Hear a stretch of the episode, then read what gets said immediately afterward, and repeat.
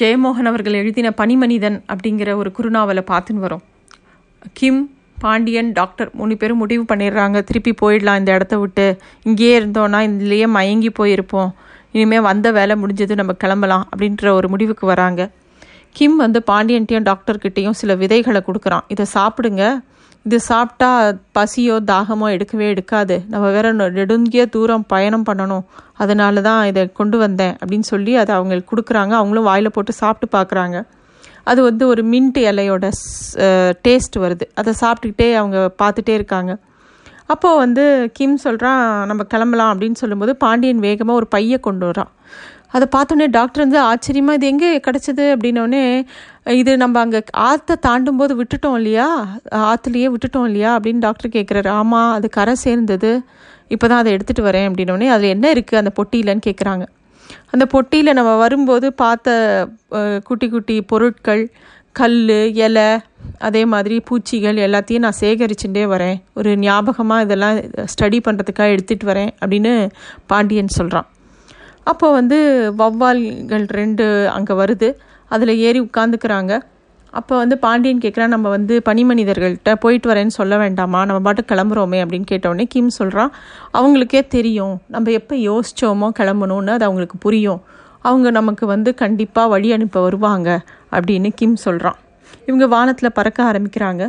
அப்போ அந்த பனி மலைகள் எல்லாம் ஒவ்வொரு பனிமனிதனோட முகமும் வந்துட்டு வந்துட்டு போகிறது அதை கண்களாலேயே போயிட்டு வாங்கன்னு சொல்கிற மாதிரி உங்களுக்கு தெரியறது. எப்படியே இவங்க மூணு பேரையும் வழி அனுப்புகிறாங்க எல்லா பனிமனிதர்களும் அவங்க பறக்கும்போது அந்த எந்த பக்கம் பறந்து போனாலும் எந்த ஆங்கிளில் பார்த்தாலும் அந்த பனிமனிதர்களோட மொ முகங்கள் எல்லா பக்கமும் தெரியறது. அவங்க அப்படியே அந்த உறைஞ்ச கடலை தாண்டி வௌவால்கள் தரையில் இறங்குறது இவங்களும் இறங்கிக்கிறாங்க. ஏதோ ஒரு கனவு கண்டு வீழ்ச்ச மாதிரி இருக்குல்ல அப்படின்னு பாண்டியன் சொல்கிறான் ஆமாம் ரொம்ப அற்புதமான கனவு இது மகத்தான கனவு அப்படின்னு சொல்கிறார் டாக்டர். கனவுகள் வெளியில இருந்து வர்றது இல்லை அது நமக்குள்ளே தான் இருக்குது அப்படின்னு சொல்கிறான் கிம். சரி நீங்கள் வந்த நோக்கம் நிறைவேறிச்சு இல்லையா? அது என்ன நோக்கம்னு சொல்லலாம் சொல்கிறியா அப்படின்னு பாண்டியன் வந்து கிம்மை பார்த்து கேட்குறான். கிம் சொல்கிறான் அதை நான் அவங்களுக்கு புரிகிற மாதிரி விளக்க முடியுமான்னு தெரியல. மனுஷங்களால் அடையக்கூடிய ஞானத்திலேயே ரொம்ப சிறந்த ஞானத்தை நான் இங்கே அடைஞ்சேன் அப்படின்னு கிம் சொல்கிறான் டாக்டர் புரியலையே சொ எங்களுக்கு புரிகிற மாதிரி சொல்லுன்னு கேட்டோன்னே கிம் சொல்கிறான் தியானத்தில் மூணு நிலை உண்டு. முதல் நிலை வந்து விழிப்பு நிலை இரண்டாவது நிலை கனவு நிலை மூணாவது நிலை வந்து பீமான நிலை அப்படின்னு ஒரு நிலை. அதையும் தாண்டி ஒரு நிலை இருக்குது ரொம்ப அற்புதமான நிலை. அதுக்கு வந்து துரிய நிலைன்னு பேர். அதை நான் அடைஞ்சேன் அப்படின்னு கிம் சொல்கிறான் அது எப்படி இருக்கும்? அப்படின்னு டாக்டர் கேட்டோடனே கிம் சொல்கிறான் அதை நான் வந்து வார்த்தையால் சொல்கிறது ரொம்ப கஷ்டம். அது வந்து நம்மளை எதையுமே நம்ம தனின்னு பிரித்து பார்க்க முடியாது அதில். நான்கிற உணர்வே இருக்காது. இந்த பூமியில் இருக்கிற எல்லா உயிரினங்களும் ஒன்றா இருக்கிற ஒரு நிலை அது. புழு பூச்சி மிருகம் பறவை மனுஷன் எல்லாமே ஒன்றாயிடுற அந்த மாதிரி ஒரு மனம்தான் இருக்கும். அதில் முதலும் முடிவும் இல்லாத ஒரு மனசு அது. அதில் அப்படியே நம்ம கலந்துடுவோம். அதுதான் அந்த துரிய நிலைன்னு சொல்கிறான் அப்போ டாக்டர் சொல்கிறாரு ஒரு மழைத்துளி கடலில் விழுந்தா என்ன ஆகுமோ அது மாதிரி தானே சொல்கிற அப்படின்னவனே ஆமாம் அப்படின்னு சொல்கிறான் கிம். அந்த நிலை உனக்கு ஏற்பட்டதா? அப்படின்னு பாண்டியன் ரொம்ப ஆச்சரியமாக கேட்குறான் ஆமாம் அந்த நிலையை அடையறதுக்கு ஒவ்வொருத்தரும் ப பல வருஷங்கள் தியானம் பண்ணினா தான் அது வரும். அதுவும் கொஞ்ச நேரம்தான் நீடிக்கும். நான் இங்கே வந்த அப்புறம் நான் முழுசாகவே அந்த நிலையில தான் இருந்தேன். நடுவில் உங்கள் கூட பேசும்போது மட்டும்தான் எனக்கு விழிப்பு நிலை ஏற்பட்டது அப்படின்னு கிம் சொல்கிறான் நீ யாரு? அப்படின்னு கேட்குறான் பாண்டியன். அப்போ கிம் சொல்கிறான் நான் தான் புத்தர். ஆனால் இந்த பூமியில் இருக்கிற ஒவ்வொரு புழுவும் எனக்கு சமமானது. ஒரு சின்ன கிருமி கூட எனக்கு நிகரானது தான் அப்படின்னு கிம் சொல்கிறான் அவன் சொல்கிறதெல்லாம் பாண்டியனுக்கு புரியவே இல்லை.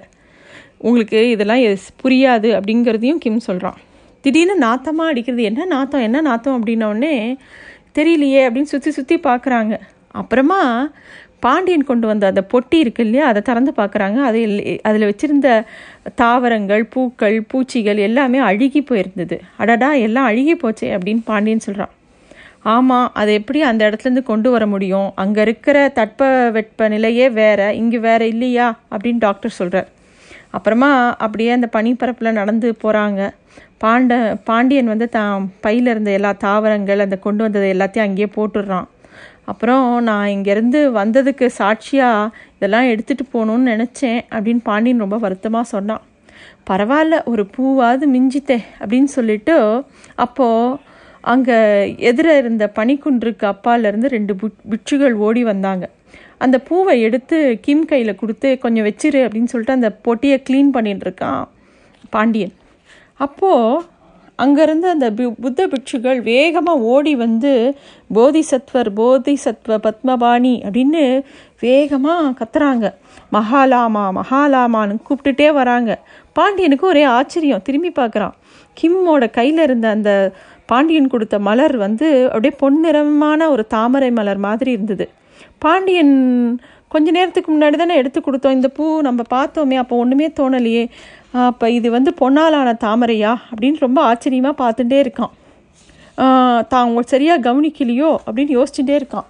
அந்த வந்த ஓடி வந்த ரெண்டு பிட்சுகளும் அப்படியே இவன் முன்னாடி கிம் முன்னாடி கீழே விழுந்து கா மண்டிட்டு கிம்மை வந்து நமஸ்காரம் பண்ணுற மாதிரி விழுந்து விழுந்து கும்பிடுறாங்க. போதிசத்வ பத்மபாணி போ பொன் தாமரை ஏந்திய புத்தர் எங்கள் மகாலாமா நீங்கள் அப்படிலாம் சொல்கிறாங்க என் கடமை இது அப்படின்னு சொல்லி கிம் ரொம்ப அமைதியாக அதை அக்செப்ட் பண்ணிக்கிறான். பிட்சுகள் புத்தம் சரணம் கச்சாமி தர்மம் சரணம் கச்சாமி சங்கம் சரணம் கச்சாமின்னு ஜபிக்க ஆரம்பிக்கிறாங்க. கிம்மும் அதை திருப்பி ஜபிக்கிறான். உடனே ஒரு பிட்சு வந்து தன்னோட துணி மூட்டையை பிரித்து அதுலேருந்து ஒரு பொற்கிரீடத்தை எடுத்து அதை லாமாக்களோட தலையில் வைக்கக்கூடிய கிரீடம். அதில் வந்து வைரம் வைடூரியம் எல்லாமே பதிக்கப்பட்டிருந்தது. ரொம்பமாக ஜொலிக்கிறது அது. இந்த மகாலாமா அவர்கள் எங்களோட எங்கள் மடாலயத்துக்கு வரணும். எங்கள் தலைமை குருவாக நீங்கள் தான் இருக்கணும்னு சொல்லி அந்த பிட்சு கிம்மை கேட்க கிம்மும் அது புத்தர் என்கிட்ட கொடுத்த கடமைன்னு சொல்லி அதை அக்செப்ட் பண்ணிக்கிறான்.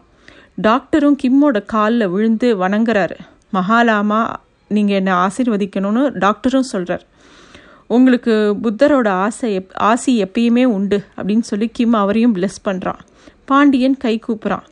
டாக்டர் அப்படி விழுந்து வணங்கினது பார்க்க பாண்டியனுக்கு ஆச்சரியமாக இருக்குது இவ்வளோ நாள் நம்ம கூடயே வந்த பையன் திடீர்னு இவனை விழுந்து வணங்குறாங்களேன்னு ஆச்சரியமாக இருக்குது பாண்டியனுக்கு. கிம் பாண்டியன்ட்ட பார்ப்போம் அப்படின்னு சொல்லிட்டு அந்த பிட்சுகளோட நடந்து போயிடுறான். இந்த மாதிரி நடந்த உடனே பாண்டியனுக்கு இன்னும் அந்த ஆச்சரியம் எல்லாமே தாங்கவே முடியல. பாண்டியனும் டாக்டரும் தொடர்ந்து நடந்து போயிட்டுருக்காங்க. இனிமேல் நம்மளே தான் வழி கண்டுபிடிச்சி போகணும். ரொம்ப கவனமாக இருக்கணும்னு டாக்டர் சொல்கிறார் அப்போ பாண்டியன் கேட்குறான் டாக்டர் நீங்கள் ஏன் கிம் காலில் விழுந்து அப்படியே வணங்கினீங்க? அப்படின்னு கேட்டோடனே அவர் தான் மகா லாமா இல்லையா? அப்படின்னு டாக்டர் சொல்கிறார் அவன் சாதாரண மலஜாதி பையன் தானே நீங்கள் எவ்வளோ படிச்சிருக்கீங்க? என்ன திடீர்னு இப்படி பண்ணிட்டீங்க? அப்படின்னு பாண்டியன் கேட்குறான் அப்போ டாக்டர் சொல்கிறார் படித்தா அறிவு கிடைக்குது. ஆனால் அந்த அறிவுனால் நம்மளோட வாழ்க்கையில் நிறைய விஷயத்தில் ப அந்த அறிவை பயன்படுத்தும் போது தான் ஞானம் கிடைக்கிறது. ஞானம் தான் முக்கியம். அறிவை வந்து நடைமுறைப்படுத்தாட்டா எந்த பயனும் இல்லை. எதுலேயுமே அப்ளை பண்ணலைன்னா நம்ம அறிவை என்ன யூஸு சும்மா அறிவு இருந்து என்ன பிரயோஜனம்? அதனால் அறிவாளியை விட ஞானம் இருக்கிறவன் தான் எப்பயுமே மேலானவன். அதனால் அவனுக்கு அந்த ஞானம் கிடச்சிருச்சு. நம்ம என்னெல்லாம் தேடுறோமோ அதெல்லாம் அவனுக்கு கிடச்சிடுது அதனால தான் அவனை வணங்கினேன்னு டாக்டர் சொல்கிறார் ஞானம் ஒருத்தருக்கு இருக்குங்கிறத நம்ம எப்படி தெரிஞ்சுக்கிறதுன்னு பாண்டியன் கேட்குறான் அப்போது டாக்டர் சொல்கிறாரு ஞானங்கிறதுனா என்ன? வளர்ச்சி அடைஞ்ச மனம்தான் ஞானம்.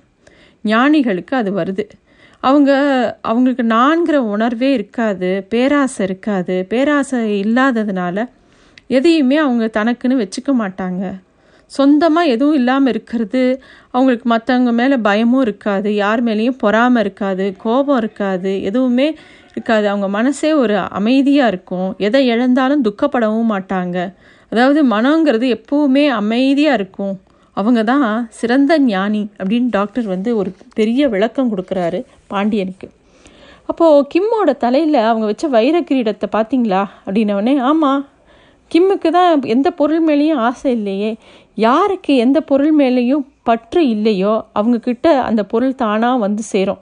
யாருக்கு புகழ் இல் மேலே ஆசை இல்லையோ அவங்களுக்கு தானாக புகழ் வந்து சேரும் அப்படின்னு டாக்டர் சொல்கிறார் சட்டுன்னு பாண்டியனுக்கு தாம் நாங்கள் நடந்து போகிற இடம் சரியா இல்லை நம்ம வழி தவறிட்டோன்னு தோணுது. டாக்டர் நமக்கு வழி தவறி போச்சு அப்படின்னு பாண்டியன் சொல்கிறான் நம்ம போக வேண்டிய வழி இது கிடையாது அப்படின்னு சொல்கிறான் அப்போ வந்து வவ்வால்கள் நம்மளை எதுக்கு மாற்றி வேறு பக்கமாக இறக்கி விட்டுருக்கு அப்படின்னு டாக்டர் யோசிச்சுட்டு சொல்கிறாரு ஏதோ ஒரு காரணத்துக்காகத்தான் நம்மளை இந்த இடத்துல இறக்கி விட்டுருக்கு.